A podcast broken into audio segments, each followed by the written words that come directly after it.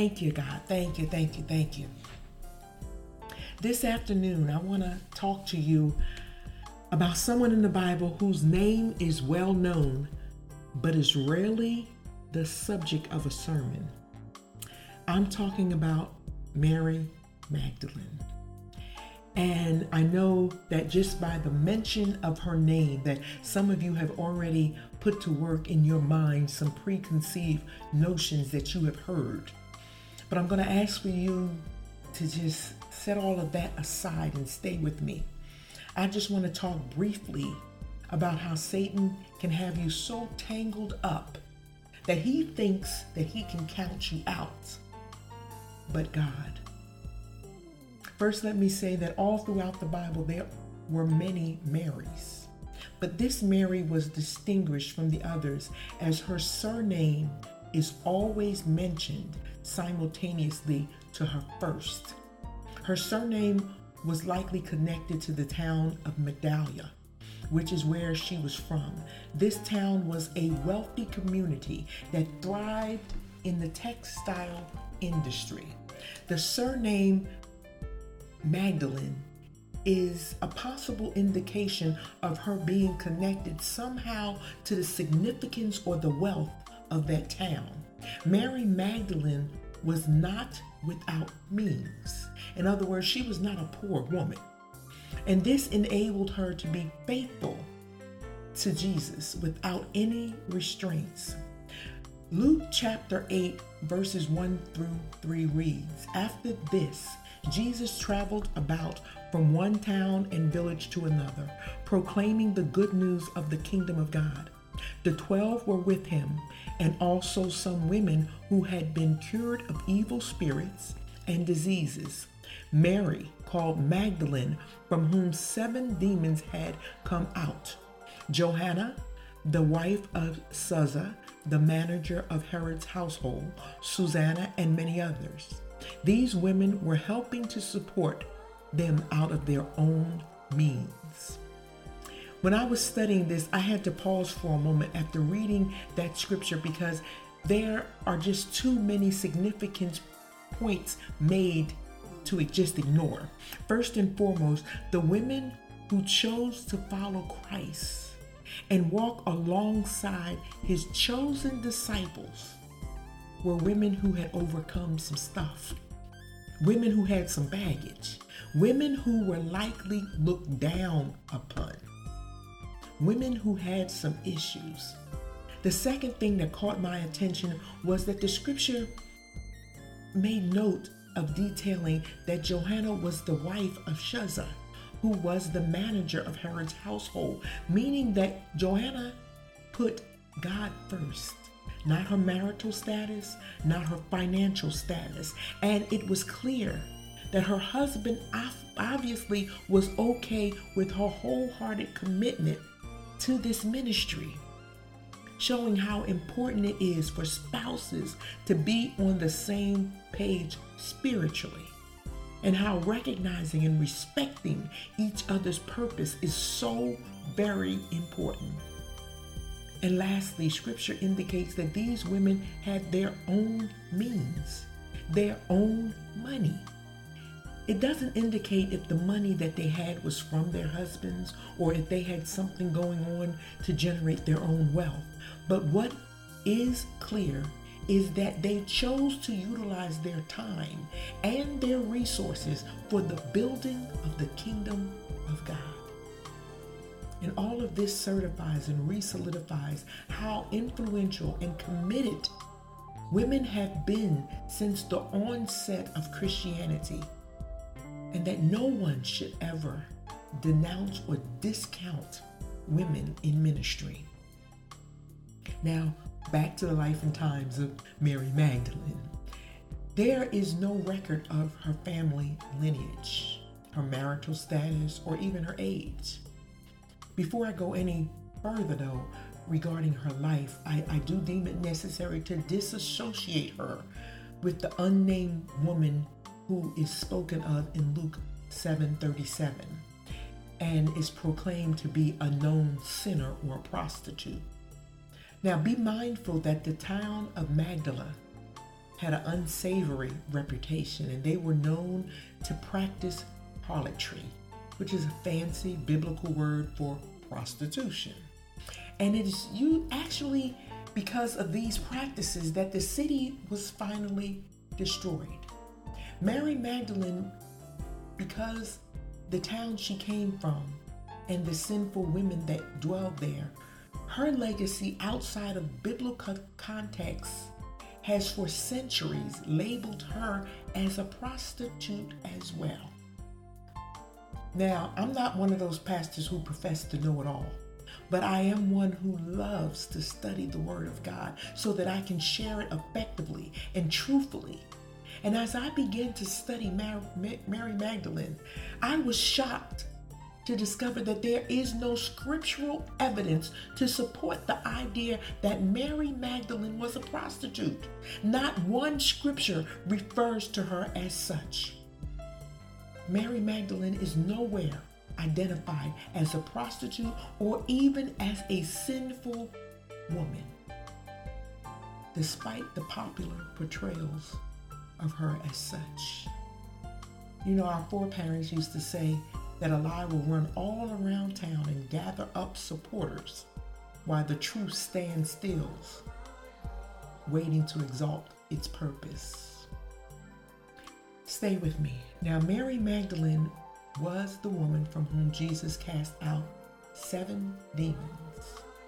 And because of where she was from and the reputation of some of the other women in that town, combined with the fact that Satan tried to take her out, because that's what he did. If you are plagued with 7 demons, the devil was trying to take you out. All of that played a collective role in slaying her reputation. And I believe that God wanted me to tell this story to you all today, to expound on the fact that where anyone comes from does not count them out. Some people are too quick to judge and categorize someone because of where they come from.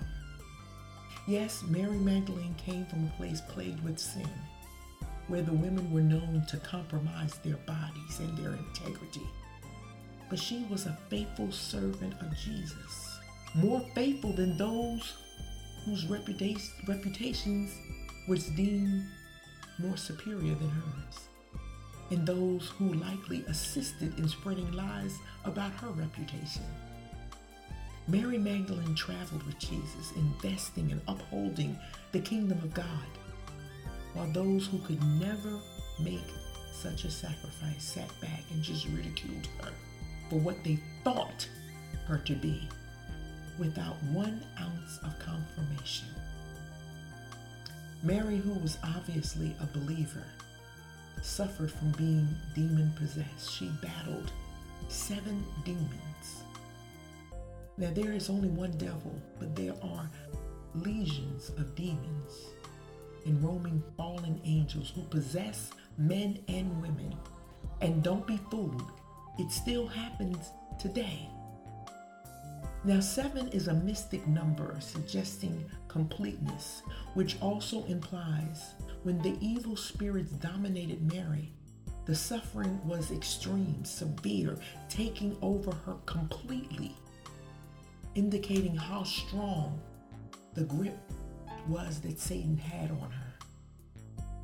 The indications of her horrific bout with Satan's demons was not biblically shared so that we could judge her or her character, but to assure us that there is nothing that Satan can tangle us up in that God can't untangle. But while God can and will free us from the grip of Satan, people tend to be the ones who don't want to set us free from our past. And sorrowfully, I hate to say it, I really do, a lot of time it's believers who still want to label someone for what God has brought them through instead of celebrating what God has brought them to. And in all honesty, when believers try to keep one shackled to their sins, what is being shown is the believer's defining line between true belief in blatant disbelief. Because either God is a healer or he's not. Either God is a deliverer or he's not. Either God is a keeper or he's not. Either God is a savior or he's not. With God, there is no in between. Everything is black or white. But we tend to want to linger in the gray areas. And that is where Satan pulls his victims from, that gray area. And I don't know about you, but I don't want to waste time on a God who half steps, a God who can't release me from everything and anything that Satan throws at me. And I know some of you are probably saying, what in the heck kind of sermon is this right after Thanksgiving? It's one that God ordained. It's God's perfect timing, because there are some folks that even during this Thanksgiving season has given thanks to God for what he has delivered them from, while others are standing on the sidelines still judging them, rather than rejoicing and seeing the manifestation of who God said he is. The life of Mary Magdalene has shown us not to get caught up in battling with the mindsets of people, but to stay focused on our God-ordained purpose.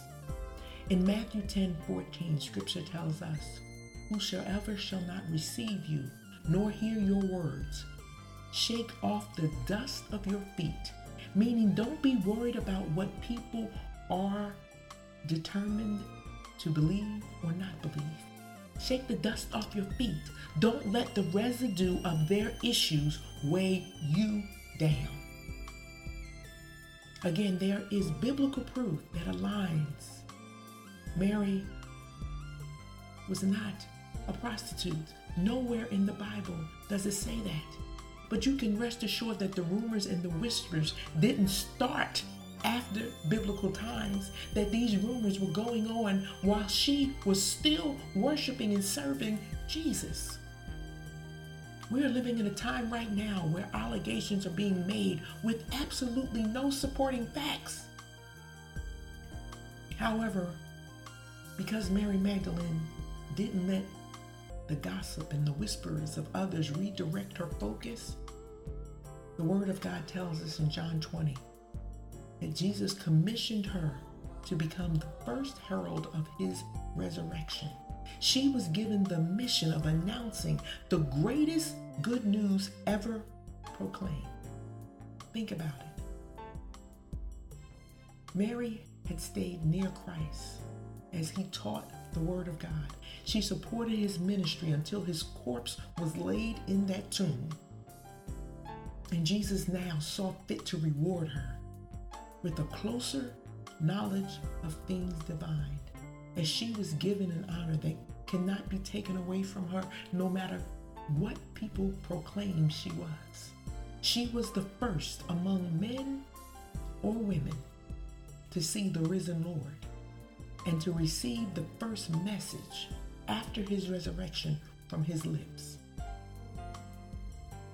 Mary Magdalene is not much different than a lot of us who have had imperfect roots, come from some undesirable places, have endured ridicule, has been on Satan's hit list. But her faithfulness and her determination to follow and to walk with Christ and serve Jesus has become an example for us and should inspire us to set the goal of being one who God trusts and rewards while we yet live. Let us pray. Father God, in the name of your Son Jesus, we come to you, thanking you for all that you have brought us through and for what you have ordained to bring us to. Our desire, O God, is to please you and be trusted with your word, forsaking all ridicule, forsaking all gossip, slander, and distractions. Lord, we ask that you give us the strength to walk determined to follow your path. Lord, we say lead and we will follow. For we know that your plans are so much greater than we could ever imagine. Thank you, Lord. Thank you, God. Thank you, God. Thank you, God. We trust you. We love you. We submit to your will. Amen, amen, and amen.